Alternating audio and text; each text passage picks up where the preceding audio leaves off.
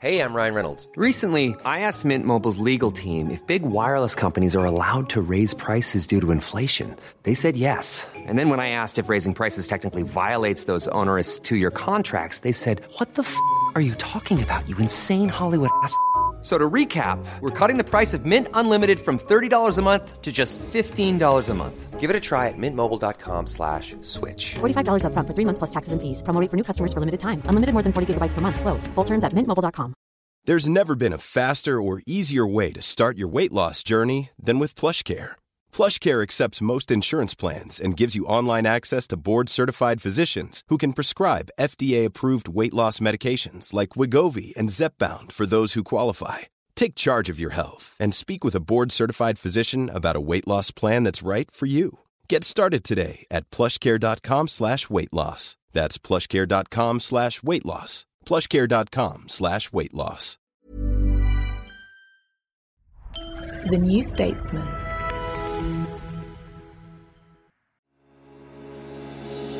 You're listening to audio long reads from The New Statesman, the best of our reported features and essays read aloud.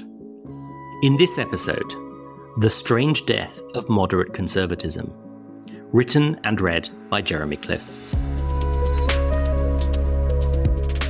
This article was the cover piece in the 15th of February 2023 issue of The New Statesman, and also published online.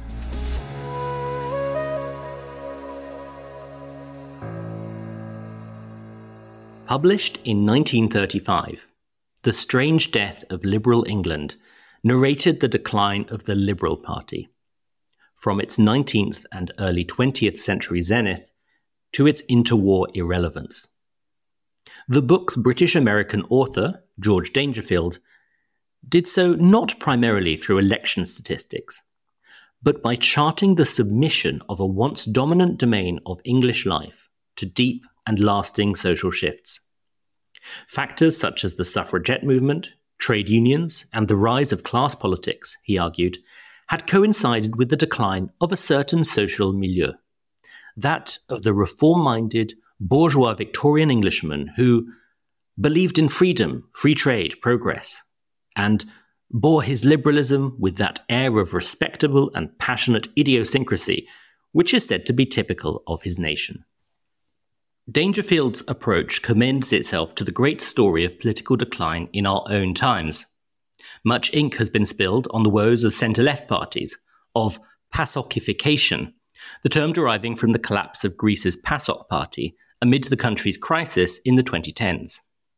Yet those obituaries now look premature, as Joe Biden, Olaf Scholz, Spain's Pedro Sánchez, Australia's Anthony Albanese, Luis Inácio Lula da Silva in Brazil, and others can all attest. At this rate, they will be joined next year by Keir Starmer, potentially leaving no major Western country led by a traditionally mainstream right party. Even PASOK itself has made a modest comeback. Today, it is the centre-right that looks to be in most trouble, quite possibly more damaging and lasting trouble than that facing the centre-left. Yet that reality has not received the attention it deserves, as the political scientists Tim Bale and Cristóbal Rovira-Kaltwasser wrote in their 2021 book Riding the Populist Wave. Scholars have in recent years devoted so much attention to the decline of social democracy and the rise of the populist radical right that they have paid less attention than they should have done to the mainstream right. Survey the political landscape of the early 2010s. David Cameron was British Prime Minister. Nicolas Sarkozy was France's president. Angela Merkel was German Chancellor. And Donald Tusk was Poland's Prime Minister. All were essentially personifications of their country's conventional conservative tradition, be it Toryism, Gaullism, or Christian democracy. Similar figures dominated Scandinavia, such as Fredrik Reinfeldt in Sweden or Lars Løkke Rasmussen in Denmark, and Iberia, Spain's Mariano Rajoy. Viktor Orbán, a seemingly orthodox conservative, had just retaken Hungary's premiership. Across the Atlantic, a Democrat held the White House. But Barack Obama's challenger in the 2012 election was Mitt Romney, an impeccably mainstream Republican and former governor of liberal Massachusetts. To the north, Stephen Harper, a self-described Burkean conservative, dominated Canadian politics. The picture today is drastically different. In every one of those countries, the moderate conservative tendency represented by those leaders has been sidelined in one way or another. It has either been displaced by more hardline elements within the same party, or by a party farther to the right, or it has started cooperating with the hardline right, or it has been partly or wholly marginalised within the political system. In one notable case, Orbán, it has self-radicalised. In several countries, more than one of these things has occurred. And as with the demise of English liberalism charted by Dangerfield, these examples are about more than swings of the electoral pendulum. Rather, they speak of deep sociological and socio-economic changes, of the decline of a certain domain of life in much of the West that once provided moderate conservatism with its base, and perhaps, yes, of its strange death. Four main forces appear to be at work in the Western centre-right's decline: takeover, fragmentation, shrinkage, and rightwards drift. The takeovers by once marginal elements are most evident in countries with first-past-the-post electoral systems, where parties tend to undergo internal transformations rather than splinter.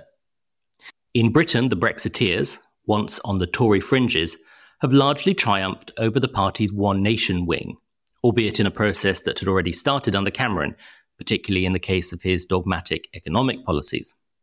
In the US, Trumpite and Trump-esque elements dominate the Republican Party, and two-thirds of its registered voters believe Biden was not legitimately elected president in 2020. On the 11th of January, the New York Times published a dialogue between Bret Stephens and David Brooks, in which the two centrist Republican columnists, perhaps the 2023 equivalent of Dangerfield's liberal English gentleman, lamented their newfound political homelessness. Quote, "Trump brought the three horsemen of the apocalypse. Immorality, dishonesty, and bigotry," bewailed Brooks. "The party, complicit in all that, is dead to me." In proportional voting systems, where smaller parties can more easily gain a foothold, fragmentation has been more common. In Denmark, for example, the former Prime Minister, Lars Løkke Rasmussen, in 2021 broke with his Venstre party over its rightwards drift and formed a new centrist party, the Moderates, which subsequently almost halved Venstre's vote. In Sweden, the centre-right Moderate party hemorrhaged so much support to the far-right Sweden Democrats that it was overtaken by them at last year's election and had to do a deal with them in order to govern. In some countries, the centre-right has lastingly shrunk under pressure from the hard right on one side and the centre-left on the other. In Brazil, the centre-right always used to make the runoff round of presidential elections, but the rise of Jair Bolsonaro to its right has marginalised it. Simone Tebet, its candidate in last year's election, took just 4% of the vote in the first round, and subsequently backed the left-of-centre Lula. In Italy, even Silvio Berlusconi's populist light Forza Italia, to the extent that it was ever centre-right, is being eaten up by Giorgia Meloni's post-fascist Brothers of Italy, which now leads the country's government for the first time, and may not outlast him. Perhaps the most widespread trend is rightwards drift, conservative parties as a whole gradually becoming more hardline, and leaving behind their past, more moderate politics. That is part of the story in many places, including America, Australia, Canada, Sweden, Denmark, Austria, and Britain, where it finds expression in Tory policies such as sending asylum seekers to Rwanda and authoritarian curbs on the right to protest. The most extreme case is Hungary's Orbán, a once mainstream conservative who has become a byword for authoritarian backsliding. Less extreme, but nonetheless striking cases of this drift are Spain and Germany. In both, a centre-right party previously led by a ploddingly moderate consensus broker, Mariano Rajoy, Angela Merkel, lost power and appointed a more pugilistic replacement, Pablo Casado, Friedrich Merz, under whom it lurched to the right. Spain's Partido Popular now campaigns under slogans like "freedom or communism," routinely accuses Sanchez's centre-left government of treason, and has done deals with the far-right Vox party. Meanwhile, Merz has given Germany's Christian Democrats a provocative new edge unthinkable under Merkel, referring to the influx of Ukrainian refugees as welfare tourism, and, following violence in Berlin on New Year's Eve, blaming migrant families for spoiling their sons, whom he described using the racially loaded term little pashas. In at least one case, all four forces are present at once. That of France's Républicains, heirs to the country's once mighty Gaullist tradition. They have experienced fragmentation, with liberal Gaullists such as Bruno Le Maire, now economy minister, defecting to join Emmanuel Macron in the centre. That has left them open to takeover and radicalisation. In December, they elected Eric Ciotti, head of the hardline à droite, to the right faction, as their new leader. This followed a humiliating defeat for Valérie Pécresse, one of the party's remaining moderates, when she ran as its candidate in last April's presidential election.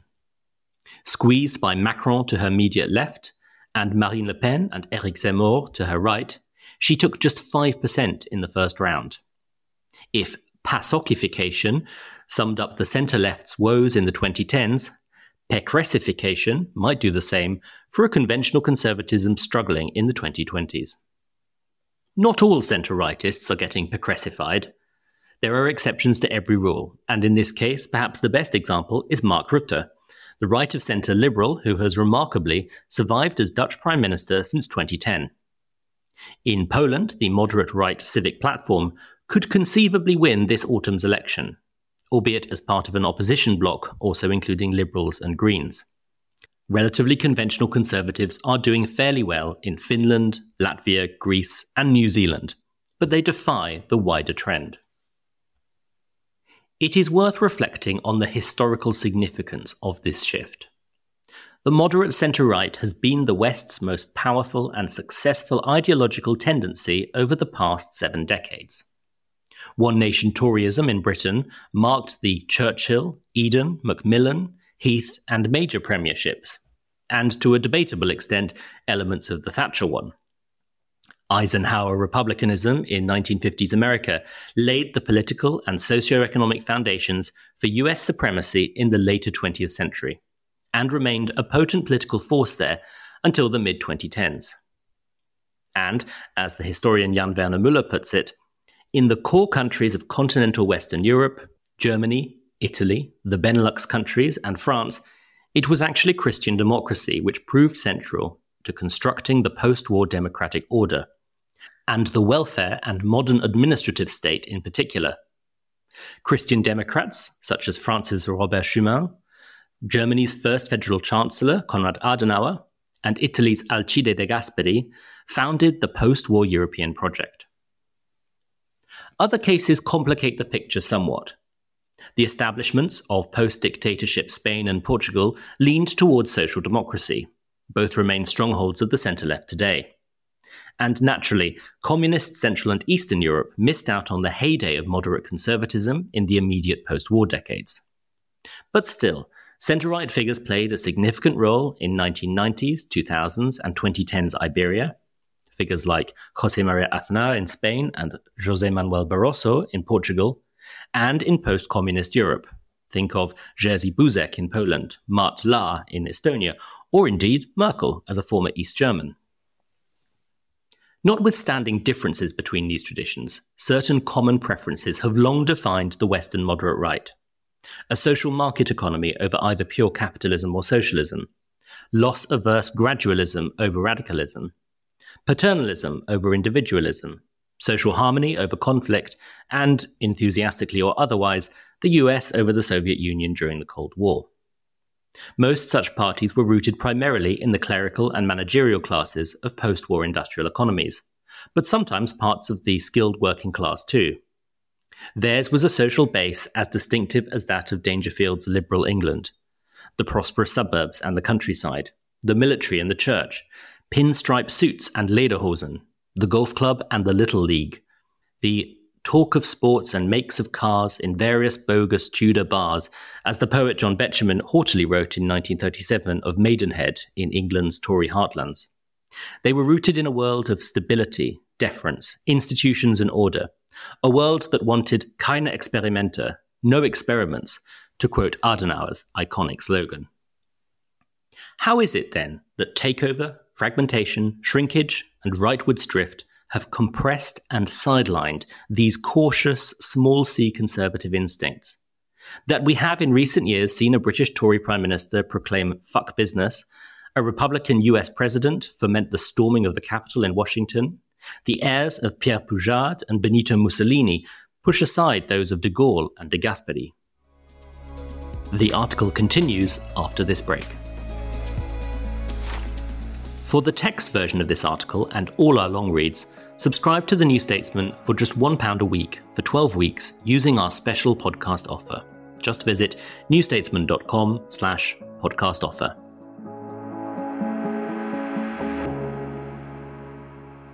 From The New Statesman comes World Review, a twice-weekly international news podcast. From Ukraine to Brazil, DC to China, we cover the stories that matter in a world that's constantly changing. Every Monday, we interview a guest for their unique perspective and expertise. And then later in the week, we come together to unpack some of the most significant stories in world affairs. Join us. Just search World Review wherever you get your podcasts.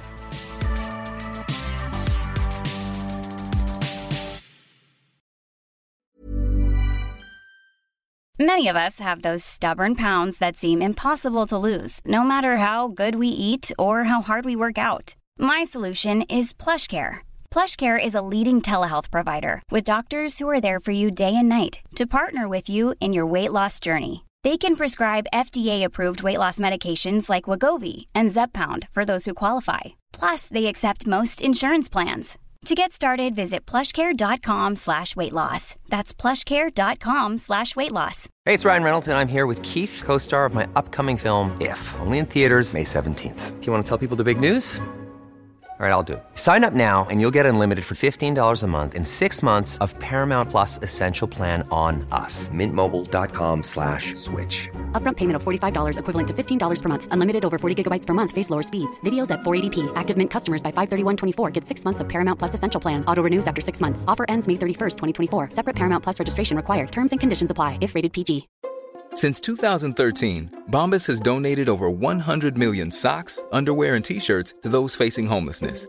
If we counted those on air, this ad would last over 1,157 days. But if we counted the time it takes to make a donation possible, it would take just a few clicks. Because every time you make a purchase, Bombas donates an item to someone who needs it. Go to bombas.com/ACAST and use code ACAST for 20% off your first purchase. That's bombas.com/ACAST, code ACAST. Hiring for your small business? If you're not looking for professionals on LinkedIn, you're looking in the wrong place. That's like looking for your car keys in a fish tank. LinkedIn helps you hire professionals you can't find anywhere else, even those who aren't actively searching for a new job but might be open to the perfect role. In a given month, over 70% of LinkedIn users don't even visit other leading job sites. So start looking in the right place. With LinkedIn, you can hire professionals like a professional. Post your free job on linkedin.com/people today.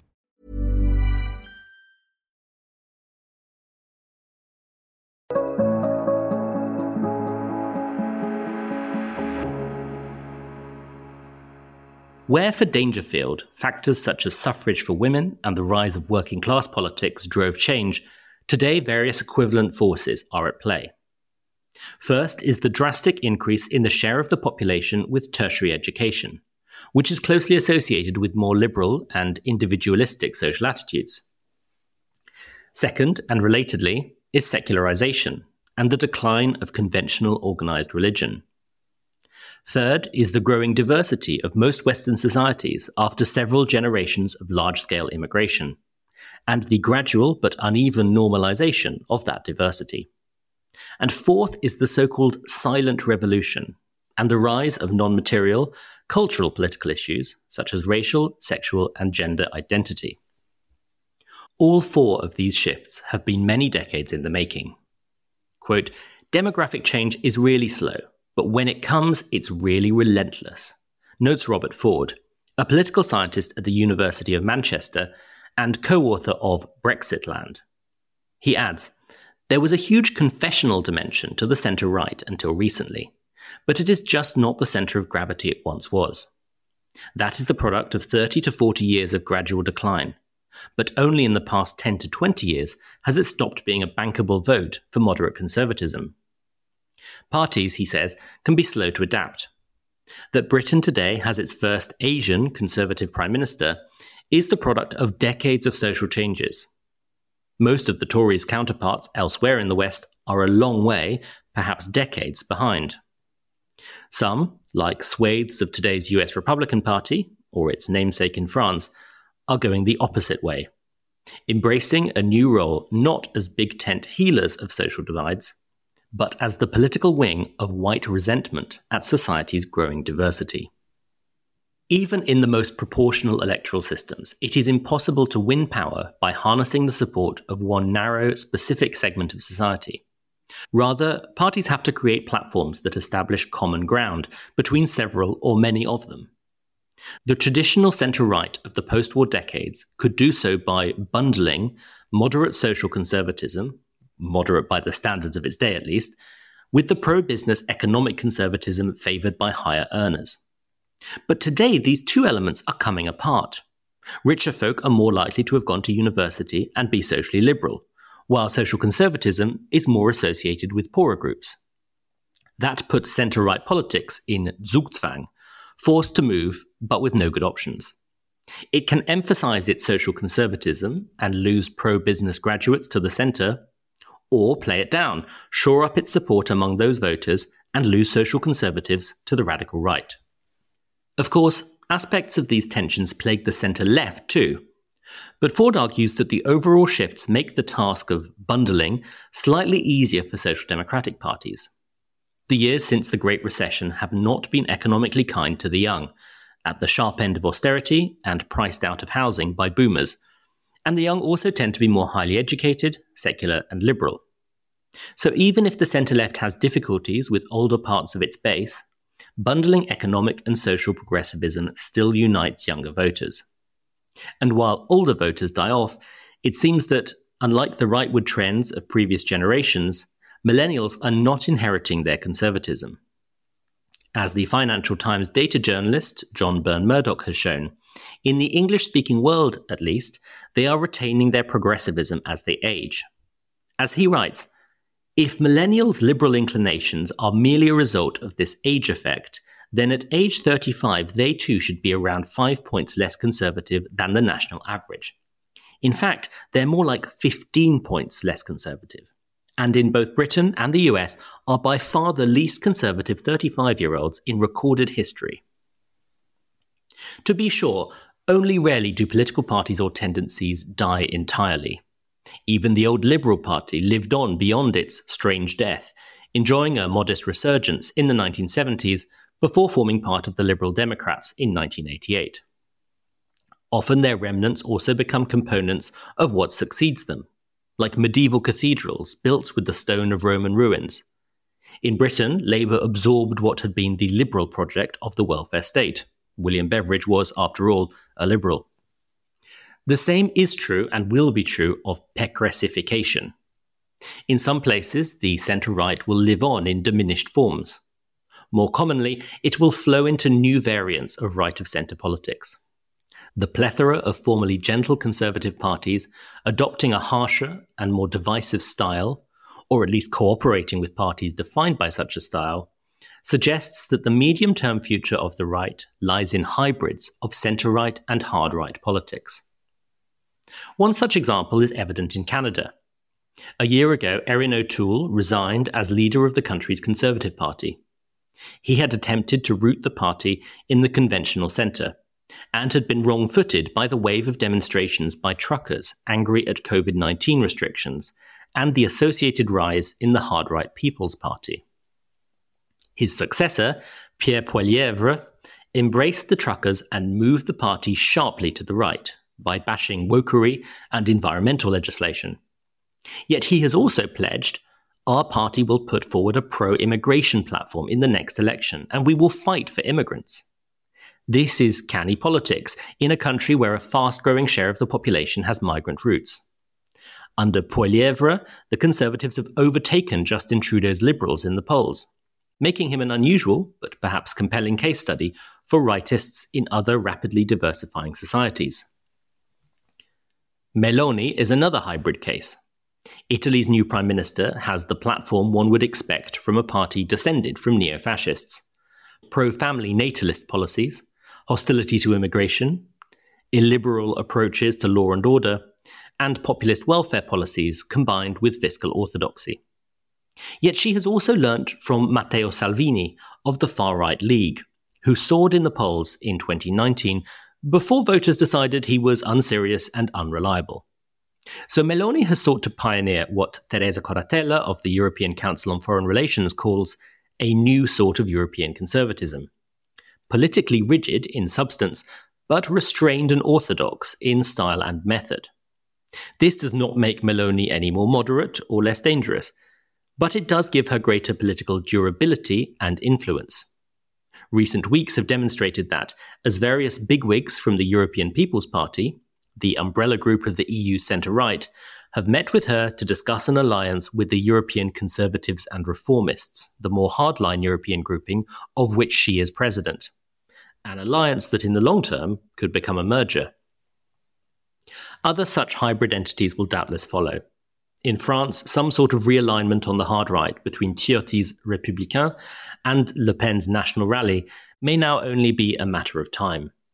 In Spain, the Partido Popular is increasingly dominated by the inflammatory personality of Isabel Díaz Ayuso, president of the Madrid region, who presents herself as a fusion of Thatcher and Meloni. The party may go into a national coalition with Vox after elections later this year. America's Ron DeSantis, governor of Florida and a potential Republican presidential candidate, also exhibits Meloni-esque tactics by combining Trump's policies with a more sober, less anarchic demeanour. The success of this approach remains to be seen, but the monolithic moderate right appears to be a thing of the past, with bits of it living on as factions of more right-wing parties, or re-emerging on the liberal centre, or staying put on the centre-right, but with less weight and influence, as kingmakers at best.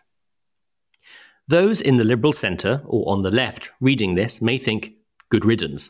And indeed, there are plenty of decent reasons not to mourn the political careers of Cameron, Merkel, Sarkozy, Romney and the like.